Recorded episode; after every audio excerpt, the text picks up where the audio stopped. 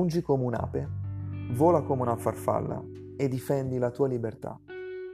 Il suo rifiuto ad arruolarsi per la guerra del Vietnam rese Muhammad Ali esempio universale della difesa della libertà e contribuì a renderlo una leggenda ben oltre i confini del suo sport.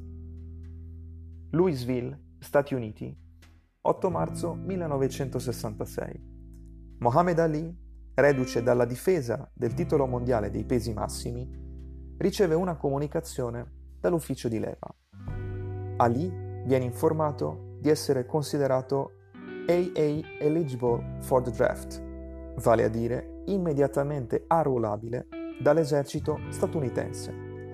Si tratta di una riclassificazione rispetto a soli due anni prima, quando venne riformato perché considerato AY, cioè abile ai servizi sedentari. Il governo USA, impegnato in un massiccio intervento militare in Vietnam, che andrà ad intensificare nei mesi successivi, decise di abbassare gli standard del quoziente intellettivo richiesti nei test dell'esercito. Per zio Sam, ora, anche il campione del mondo deve fare la sua parte, insieme agli altri 385.000 uomini schierati nel paese asiatico. Il giorno seguente, il 9 marzo, Mohammed Ali pronuncia parole che sconvolgono l'intero paese e segnano un punto di svolta che va ben oltre i confini della sua vicenda personale.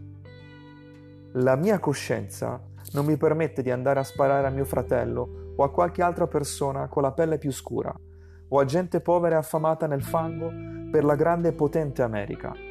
E sparargli per cosa? Non mi hanno mai chiamato negro, non mi hanno mai linciato, non mi hanno mai attaccato con i cani, non mi hanno mai privato della mia nazionalità, stuprato o ucciso mia madre e mio padre. Sparargli per cosa?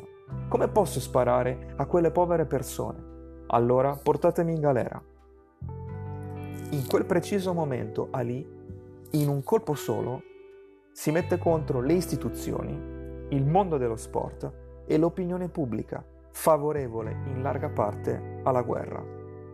Eppure una voce lo conforta. È quella di Bertrand Russell, uno dei filosofi più importanti del Novecento, che gli manifesterà la sua piena solidarietà. Nei prossimi mesi il suo governo cercherà indubbiamente di danneggiarla in tutti i modi, ma io so che lei si rende conto di parlare a nome della sua gente e degli oppressi di tutto il mondo cercheranno di spezzarla, perché lei è il simbolo di una forza che non riescono a distruggere, cioè la ritrovata consapevolezza di un popolo deciso a non farsi più massacrare, degradare dalla paura e dall'oppressione. Lei ha il mio appoggio incondizionato, sinceramente suo, Bertrand Russell. Un anno dopo è il momento della verità. È il 28 aprile 1967 Ali viene convocato dall'esercito per prestare giuramento. Aspetta in fila insieme agli altri ragazzi. Poi arriva il suo turno. E per tre volte l'ufficiale lo chiama. E per tre volte Ali non risponde. Rimane coerente con le sue parole, il suo credo, e firma la dichiarazione di rifiuto. Le conseguenze sono immediate. Ali viene processato e condannato a 5 anni di carcere e a 10.000 dollari di multa. Gli viene revocato il titolo di campione del mondo e viene radiato dall'albo pugilistico. Per Ali, 24enne, significa perdere il fiore degli anni. Eppure, come affermerà più tardi l'ex procuratore generale Eric Holder, la sua più grande vittoria non avvenne nel ring, ma nelle nostre aule di tribunale, lottando per ciò in cui credeva.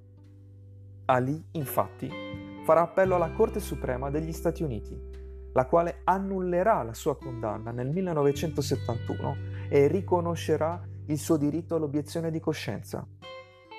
Quattro lunghi anni nei quali la battaglia del pugile scuote le coscienze dell'opinione pubblica, che mostrerà una crescente disillusione e avversione verso quella che sempre più persone chiamano la sporca guerra. Nel 1974 Ali riconquisterà il titolo battendo George Foreman nello so- storico incontro di Kinshasa, The Rumble in the Jungle e lo manterrà fino al 1978. Per Sports Illustrated e la BBC, Ali è lo sportivo del secolo. Per chi difende le libertà fondamentali, è un esempio senza tempo.